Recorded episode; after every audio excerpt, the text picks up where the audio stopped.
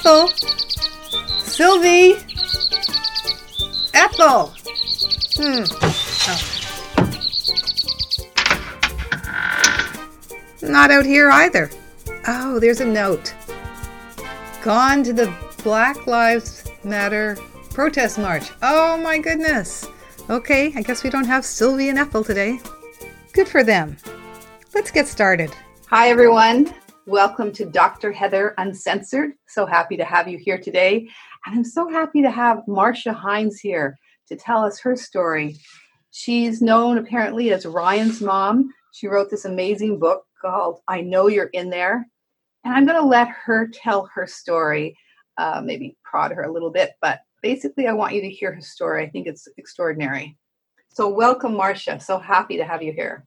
Thanks for having me. And I am thrilled to be able to get the word out that autism is medical and treatable, and that an autism diagnosis doesn't have to mean game over. Um, my son was born with autism. He's 31 now. And the experts told me that he would need to be institutionalized. Thank God they were wrong because today my son Ryan works as an aerospace engineer. He has friends and is leading a typical life. Um, so extraordinary, Marcia. I can't wait to hear it, all the whole story. Well, you know, um, autism is the result of a compromised immune system.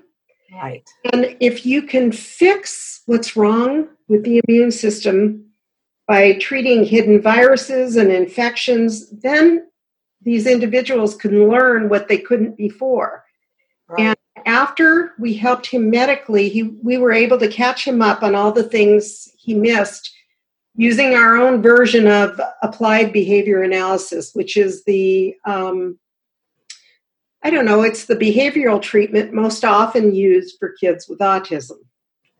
And to me, autism is simply a word that defines a collection of symptoms that look different in every child. And I actually wish we would stop calling it autism and instead uh, call it a messed up immune system because if that would happen, then our kids would get the kind of medical treatment they need and deserve.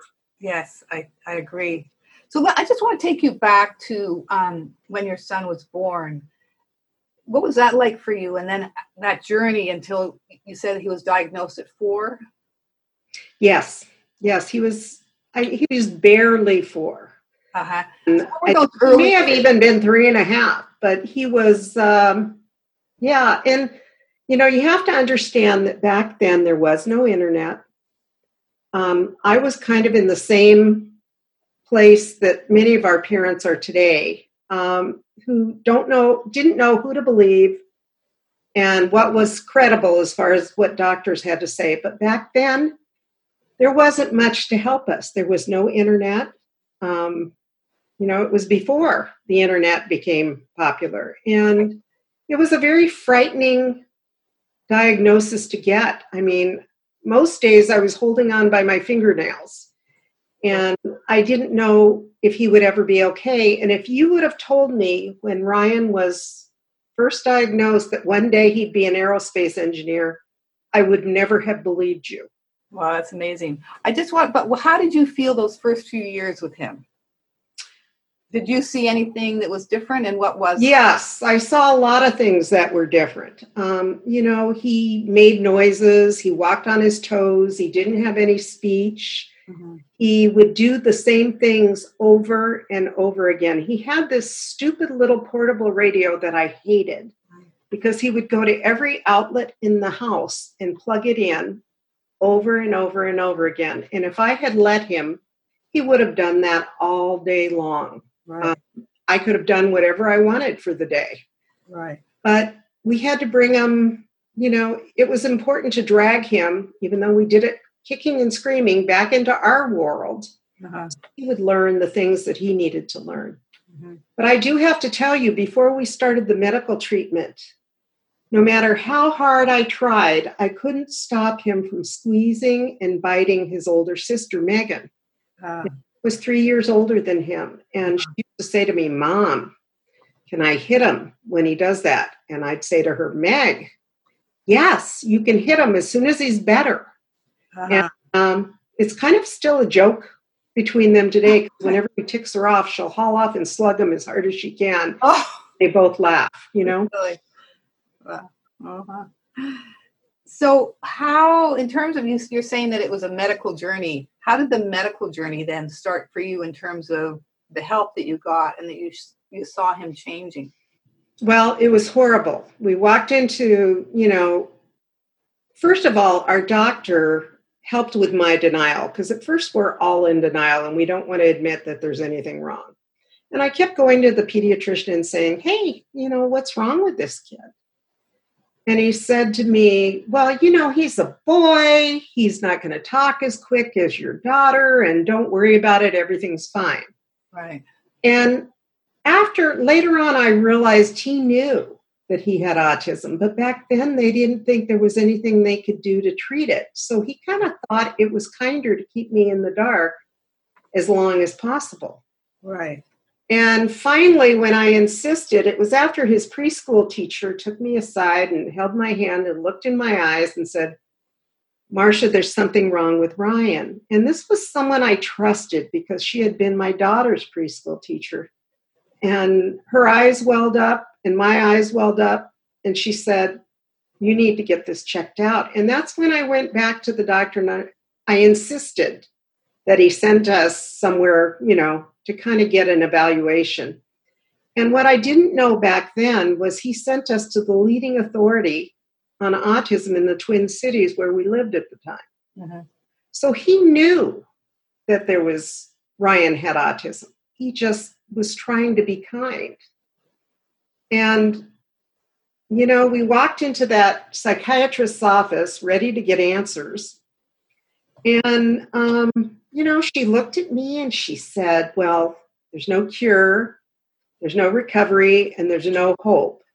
And if you're lucky, he might be running a computer in the basement of some business where he doesn't have to talk to other people. And then she finished my husband and I off by telling us that most of these kids end up in institutions or jail. And I have to tell you, I left that office and I kind of had a big meltdown myself. I was screaming at the top of my lungs at the psychiatrist that wasn't in the car. Right. I can imagine. And I just really didn't know what to do. And it was interesting because my husband and I both knew we would never be going back to her Right. without saying a word because of what she had said. Right. And one of my favorite things that my husband did through all the years is whenever Ryan did something that she told us he'd never be able to do, he would write her an email.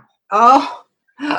And did she write back? And, you know, they never came back to me. So I think she got them. She never answered them. Oh. They're in the back of, some of them are in the back of my book. Um, that was part of our healing process as well, you know, to teach that's her great. Absolutely. that you cannot, you know, give someone a life sentence when your kid is only three and a half. Absolutely. Four. What did she know? You know, Well, I remember those years. I those were the year, early years of my practice in Vancouver, in my clinic, and um, there were still for us. There were still so many things that could be done in terms of naturopathic medicine. right. But, you know, you're the kind of doctor who looks at the whole child. Well, exactly. I know. I mean, And you're the kind of doctor who, you know, doesn't give up and say, Right. There's nothing you can do. Yeah. So even my pediatrician, who I really trusted and I really loved, as soon as he saw the autism diagnosis, he pawned us off on someone other doctor in the practice because he thought, hey, there's nothing I can do to help this kid. You know, I can't fix it with a few antibiotics or right. anything like that. And so he didn't want to have to deal with it. Exactly. You know, and it was interesting because the other doctor he pawned us off on one time was not available, and I ended up getting him. And I had written him a long letter about how, you know, it was really hard on us that that you sent us to Dr. McCarthy because you were the doctor we trusted. You were the one who had taken care of my children for years. Uh-huh. And when I came to you with something more than an ear infection, you laughed. And he sees me in the office, and the only thing he said to me was, Good letter. So I knew he got it and I knew the message had registered, and I was hoping that he wouldn't treat another family the way he treated us. Right. It's such a shame, such a lack of communication. It really is. And, you know, I want to tell you, I have an excerpt from the book about what my son, Ryan, thinks about medical treatment and autism. And I hope I can read that to you, right? Please, I'd love it. Okay, so this is at the front of the book. It says Some people think we should just accept autism, and that if a child is treated, it changes who that kid is. I'm still the same person I was, only now I'm happy and can enjoy life. It's hard to understand that children are not receiving proper medical treatment because some people think we should celebrate autism. When doctors believe the medical issues associated with autism are just part of a developmental disorder, children are not treated for the same medical conditions as every other child. Is that really okay? And I thought, man, he nailed it. Yes, he absolutely did. I, I think that, you know, I mean, I see so many, I, I really heard that about that autism is okay uh, and we should celebrate it. Of course, we should celebrate every child, no matter what situation they are in. But I know so many parents who really, you know, it hasn't worked the way um, your story. It hasn't gone the way your story has, and right. some people. It's very difficult to treat it's, this. It's well, I. It it. I think that there's so many factors, but I want to stick to what you did and what you okay. found was effective. And there are other some other questions I want to ask you. So okay, please share. Well, I always have an opinion, whether you want to hear it or not. I love that. That's fine with me. And I want all your listeners to know that my book, all the proceeds from my book, I know you're in there, Winning Our War Against Autism, go to research and treatment. I don't make a dime on this. And I help parents all day long they can call me or email me, and I have doctors in um, by location wherever they live in different countries and in different cities and in different states. And I also uh, have like an email that has the interventions that helped Ryan the most. So if anybody needs help, all they have to do is find me, and I'm sure you'll have somewhere my email and uh, they can find me at www.autism, the word, and and treatment.com. So autism and treatment.com. Right. Okay. Right. And yes, kids can get better. And for Ryan, the things that were instrumental in helping him was taking the total load off of his immune system. Mm-hmm. So sometimes doing things that were very simple, um, like switching our laundry detergent mm-hmm. to all free and clear with no dyes or perfumes. Right. I don't know if it did anything, but it was easy to do, and I did it. Right. Uh, my husband would change the furnace filters every month instead of every three months, like recommended. Right. Um, Ryan, you know, my first indication that this was medical was when I called the Autism Research Institute. And the phone was answered by Dr. Bernie Rimland himself. Now, back then I was pretty green and I didn't know who he was. Mm-hmm. I should have been impressed, but I wasn't. Okay. Right. He knew everything about autism treatment, proven and unproven. And he was the technical director on the movie Rain Man. Okay. Uh-huh. His son had autism, and we had that instant connection that you have when you're fighting the same war. And Bernie said to me, he said, You know, does Ryan do a lot of Jerry? And I said, Well, yeah, kind of, you know, but you have to understand, I was the kind of mom who wasn't into nutrition. You know, we had fun fruits for breakfast and that kind of stuff. Right. And Bernie said, Well, why don't you try taking him off dairy for a week and then give him a glass of milk mm-hmm. and see what happens? Mm-hmm. Now, I probably wouldn't have done a non dairy diet if he would have said, You need to put him on a non dairy diet. But because he said it the way he did, and because I was so desperate, I tried it. And by the end of the week, I never did give him that glass of milk because the change in my son was phenomenal. Oh, and tell tell us more. Can you describe it a bit more? Yeah, all of a sudden he was more tuned in. The right. noises and the um, inappropriate behaviors were less. Mm-hmm. And um, he sent me to a doctor in, well, my husband was an airline pilot. So I had the luxury of being able to fly places without having to pay much for it. Uh, nice. And, um, you know, I went from doctor to doctor to doctor. And I finally found one out in California. And we lived in Minnesota at the time. And this doctor thought that autism was the result of autoimmune encephalitis, which in Dr. Mom terms, mm-hmm. that means inflammation in the brain. Right. And he had us do something called a neurospect. And a neurospect is a test that me- measures blood flow to different areas of the brain. Mm-hmm. And the doctor who read the test, he sent us to Harbor General UCLA, and the doctor who read the test had never met my son, mm-hmm. and he said, "Autism? Question mark? Question mark? Question mark." Now, if this was a developmental or psychiatric disorder, like a lot of the doctors think, uh-huh. you know, he couldn't have seen that on the test.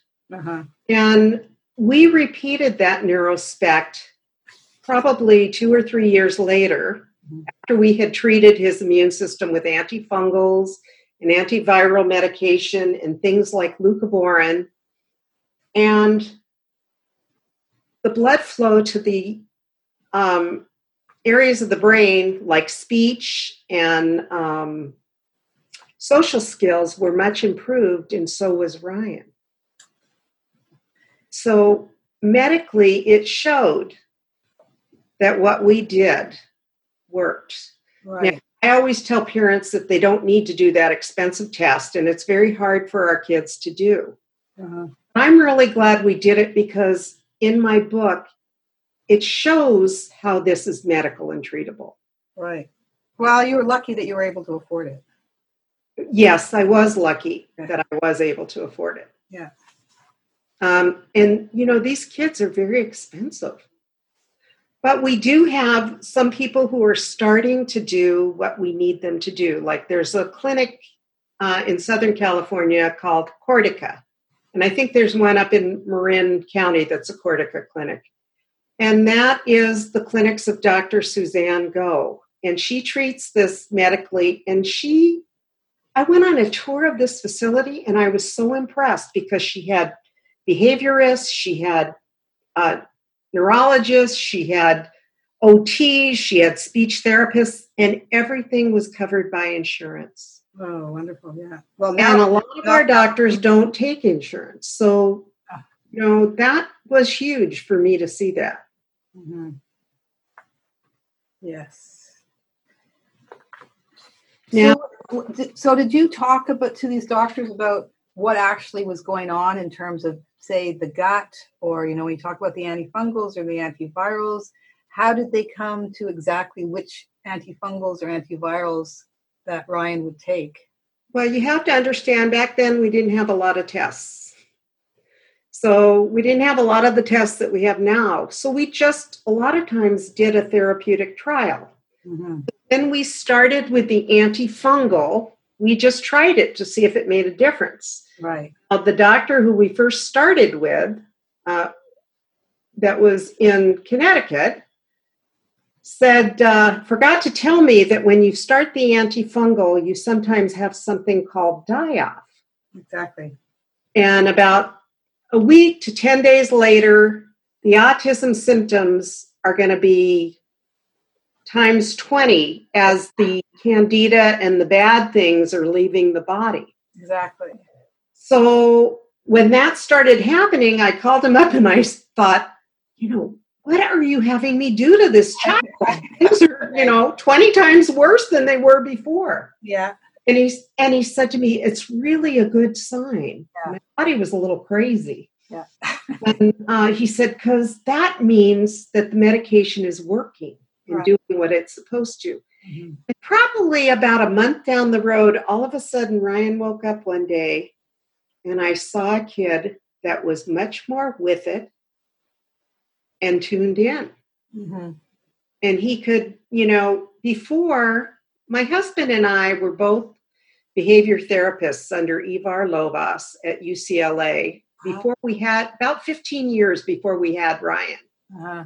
So we were trained in ABA. We knew how to do it. But no matter how hard we tried, we couldn't get Ryan to stop biting or squeezing his sister. Can you tell people what ABA is? ABA is the it's a technique used to teach kids what is okay and what's not. And basically it's just good teaching. You know, what you do is re, you reward the behaviors that you want to see more of and you ignore as much as possible the behaviors you don't want. Right. And that's just good parenting and good teaching. You know, sometimes you can't ignore certain things, but you know, in my book, it talks about how you eliminate the really bad behaviors that you can't ignore. And you have to do it one behavior at a time. Right. Otherwise, our kids feel like they can't do anything right. So during all this time, so you're a psychologist. Me? Or you're a behavioral therapist? Uh, well, no. I was, when I was an undergraduate at UCLA, we ah. took a class I see. Okay. Work with these kids, but we really didn't know what we were doing because they would give us a drill right. and work with these kids. I mean, I knew the techniques, but you know. But you did have that base. I understanding now. Right, I understand it. Okay. So as you're doing these presumptive treatments, he just kept getting better and better. Well, no. No. he did, you know, it was 10 steps forward, two steps back. Ah. Sometimes I couldn't tell what caused a problem, if it was something medical, if it was something behavioral, if there was a kid at school picking on him, uh-huh. couldn't tell me because he couldn't communicate. Right. He started kindergarten, he was in the third percentile for speech. Right. And we put him in, in a regular kindergarten class with an aide. We introduced the aide as an aide for the entire class because we didn't want him to get too dependent on her. Uh-huh. You know, it was his diagnosis that paid her salary. Okay. And she helped everybody in the class. So that was a good thing. Um, but, you know, as time went on, he got better and better. By the fourth grade, he was in the 85th percentile for speech. Hmm. Still weird he was still he'd still lose everything he was unorganized he wanted to have friends but he didn't know how to make them right. because the social skills are the most complicated and the hardest to teach right so what he would do is he would go up to kids that he wanted to be his friend and poke them over and over again and talk in the same scripts yeah. over and over again till all of us wanted to scream right. okay and you know eventually he learned and um, it's kind of interesting because when he started working as an aerospace engineer, you know, people always ask me, when did you know Ryan was going to be okay? Uh-huh. And I always say it wasn't until he was at his job for over a year and they still liked him because nobody where he works knows he was ever severely autistic. Ryan wants to go on with his happy life and, you know, not have people looking at him you know? Of course of course. You know so you know we he just didn't tell anyone. And it was funny because after he was working there a while his boss came into his office and told him what great people skills he had oh and he had to call me up and we started laughing because i taught him every one of those people skills uh, and once you help our kids medically you still have to catch them up on what they missed uh-huh. And that's what makes treating this so difficult. Right. Well, I want to go back to something uh, before he was born, when you were pregnant with him. Um, you said that you really didn't eat well. And how about during your pregnancy? Were you eating well then? Mm, no. Um, with my daughter, I ate so healthy because she was my first. Uh-huh. Your second, second one. I was a little heavy set. Uh-huh. And I only gained five pounds with her. When I came out of the hospital, I was much thinner than when I went in. Um, with Ryan, my you know, my cravings were crop dogs and Hershey bars. Oh, I wasn't as good. right. So that kind of set that whole terrain in his body, right? It it did. And the other thing that happened was I constantly had sinus infections. Right. You were allergic to something. And and I got one in the first trimester that was really bad. Mhm. And I had to be given antibiotics. And I always wondered if that had something to do with it. And then there was another problem that happened. One time we were at a Kentucky Fried Chicken, okay, and we got our food and we were sitting outside on the grass eating our food. And Megan dropped her chicken on the grass and she didn't want to eat it because it hit the ground. Mhm. Here, take mine. And I grabbed hers. And this is when I was pregnant with her. And after we left, I saw that the grass had just been sprayed. With him, you were pregnant with him, with Ryan. Yes. Yeah. And I always wondered Yes. has something to do with Well, that's yeah. Well, that was the next question I had. Is just it seems like there's there's an you know there was an environmental contamination that happened at some point. I mean, that's why a lot of things. Well, Yes. And he also got his first vaccine because, you know, we were all pro vax until we actually became ex vaxxers. right. Yeah. You know, um, happens. Ryan had his first vaccine when he was two days old for Hep B in the hospital. Now, why do they give a child It's a, vaccine, vaccination instead of testing the mother for sexually transmitted disease? it's so ridiculous. I can't even. It's It makes me crazy now. Crazy, It just yeah. And, you know, I didn't even realize that had happened until I was being interviewed by someone. And they asked me the question. And I went back and I looked. And, you know, when I started writing this book, I didn't think his vaccines had affected him. uh-huh. I used to keep a journal of funny things my kids did right. they were little. And when I went back over Ryan's journal, which there weren't that many funny things in his, but um, when I went back over it, I realized that he got really sick after some of his vaccines. Right. And I didn't remember that. Uh huh. Well, it's so easy to think that the vaccines are fine. They were fine with your daughter, but you were also eating well with your daughter. You didn't have the sinus infection. She obviously had a good gut. She, she was able to fight off. She Well, able to she did, but my own daughter, my daughter in fifth grade got Lyme's. She got Lyme. Yeah. And she Ah. had Bell's palsy.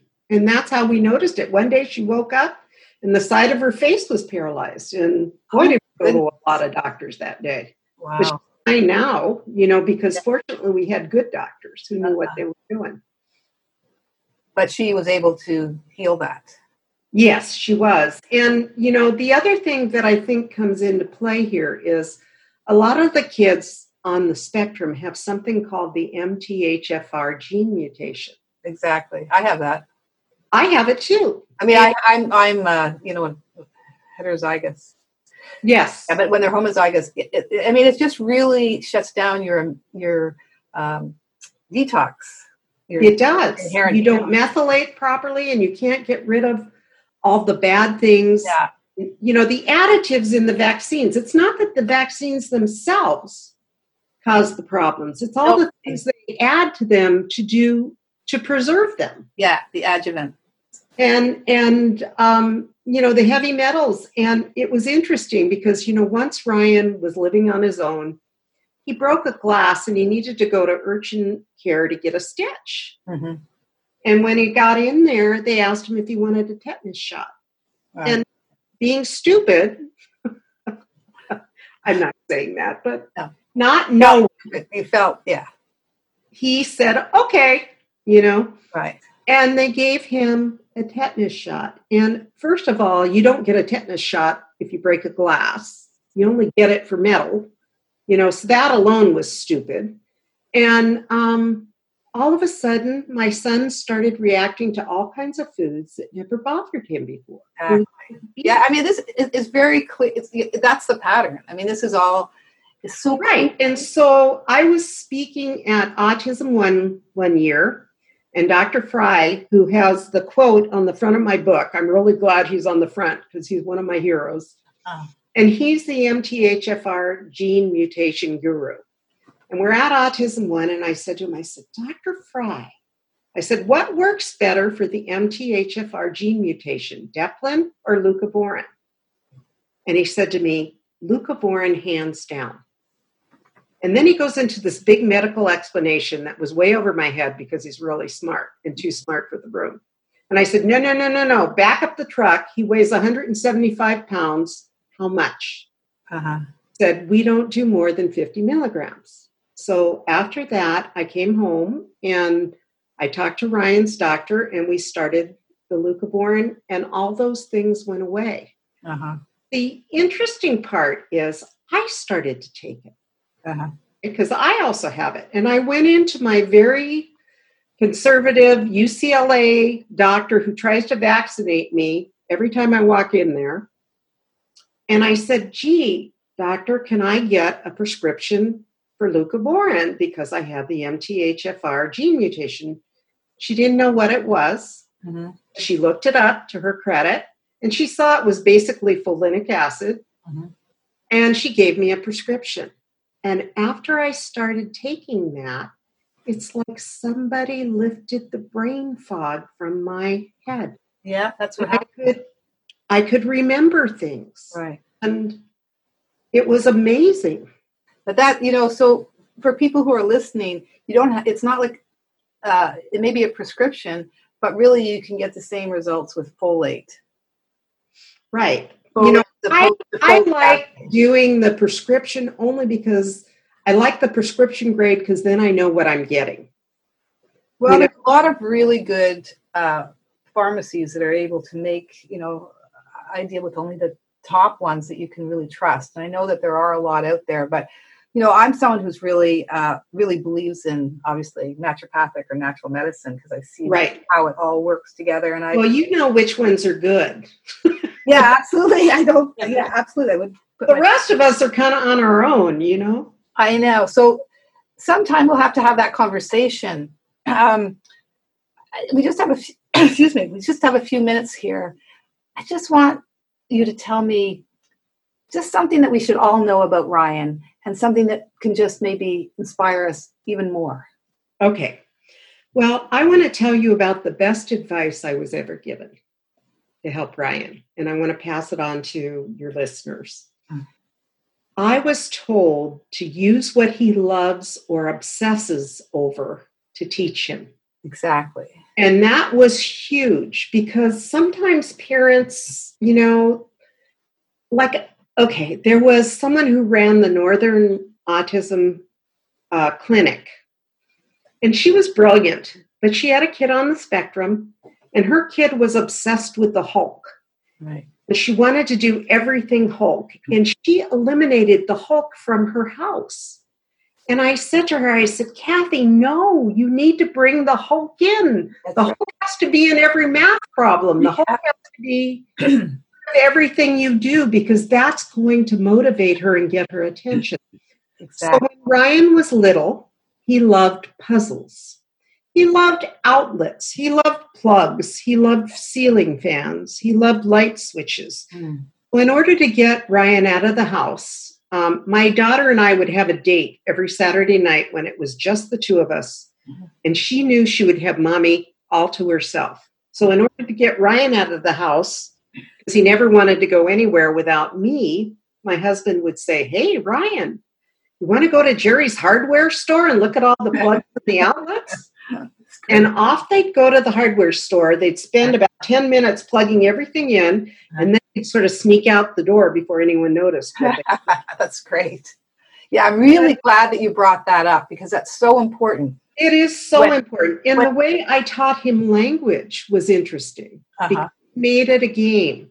First of all, I would watch the speech teachers, okay, and I would borrow materials from them because he was only given speech twice a week. Mm-hmm. And so I worked with him every day for 45 minutes. And they would lend me their materials, and they had pictures of different nouns. Like they would have a picture of a car, a picture of a pencil, and a picture of a um, apple. And so I put these three cards in front of me and I'd make him say each of them. And I'd say card, and he'd say card. And I'd say apple, and he'd say apple. And I'd say um, pencil, and he'd say pencil. And I'd say, okay, close your eyes. And he'd put his hands over his eyes. I would grab one of the cards and put it behind my back. And then I'd say, open your eyes. And then I'd say, Ryan, what's missing? And he would have to tell me what's missing. And every time he got it right, he got a puzzle piece because he loved puzzles. Right. And when he had all the puzzle pieces, he got to put it together. So you have to make it fun. Right. So Our kids experience a lot of, I don't know, people telling them what they're doing wrong. Oh. And so you have to catch them doing the things right. And it's hard sometimes. Yes, yeah. It's a way to teach. Make It it, is a way fun and connect with what they love. And they- Exactly. They want to keep going forward with that. You know, it's so important. It is. It is really important. So, you know, every lesson I did with Ryan, he was obsessed with sharks. Uh-huh. Uh, had had a shark or an electric outlet or a plug or somehow I got all of his things that he was obsessed over into the lesson. Yeah, beautiful. And Well- that was really good. You know, it was actually Catherine Maurice who wrote the book, Let Me Hear Your Voice, which is still a great book today. Um, and probably the first book that I read that actually had a positive message. Right. Yeah, so important. I mean, there's always a reason for things. We some people just don't know why. It might take several years to not know why, but you have to keep digging. And there's also patterns, just as we saw in the patterns here. There's so many things that actually work. And and Right. I before, I just wanted to explain to listeners if you don't know the word terrain that I said. Terrain is really like your microbiome, like your what's in your gut, but it's also kind of hangs out anywhere in your body. It's just the um, it's the makeup of you know the Well, and it's the all about the gut. and it's all about yeah well it starts with the gut but it's also throughout your body that you know like in your nose or your ears or your eyes there's we just really need that to be clean and we really need it to be non-allergic and all those different things that we were talking about and You know, when we first started with Ryan, we gave him some allergy tests and we did uh-huh. blood tests, and he came up allergic to everything. yeah And I didn't know what to feed him. So the only thing I could do is eliminate the stuff in the highly allergic category. Right well when that happens you look at leaky gut something that's Right. over right you probably know all that but we have to end now i just want Okay. to thank you so much marcia it's a it's a really beautiful story i look forward And someday Please have people email me, Marcia at autismandtreatment.com if they need help. okay Yeah. Or once you find my website, you'll have my phone number. You can call. This is all I do. My husband doesn't like it if you call before 8 a.m. Pacific. I don't blame him. Well, that's wonderful. What a great resource you are. And uh, I will certainly let people know as well. Okay, thank you, Dr. Heather, and thanks for having me. I Thank hope you so much. I really enjoyed it. Okay, great. Yeah, you take care. you too. Say hi to Ryan for me. I will.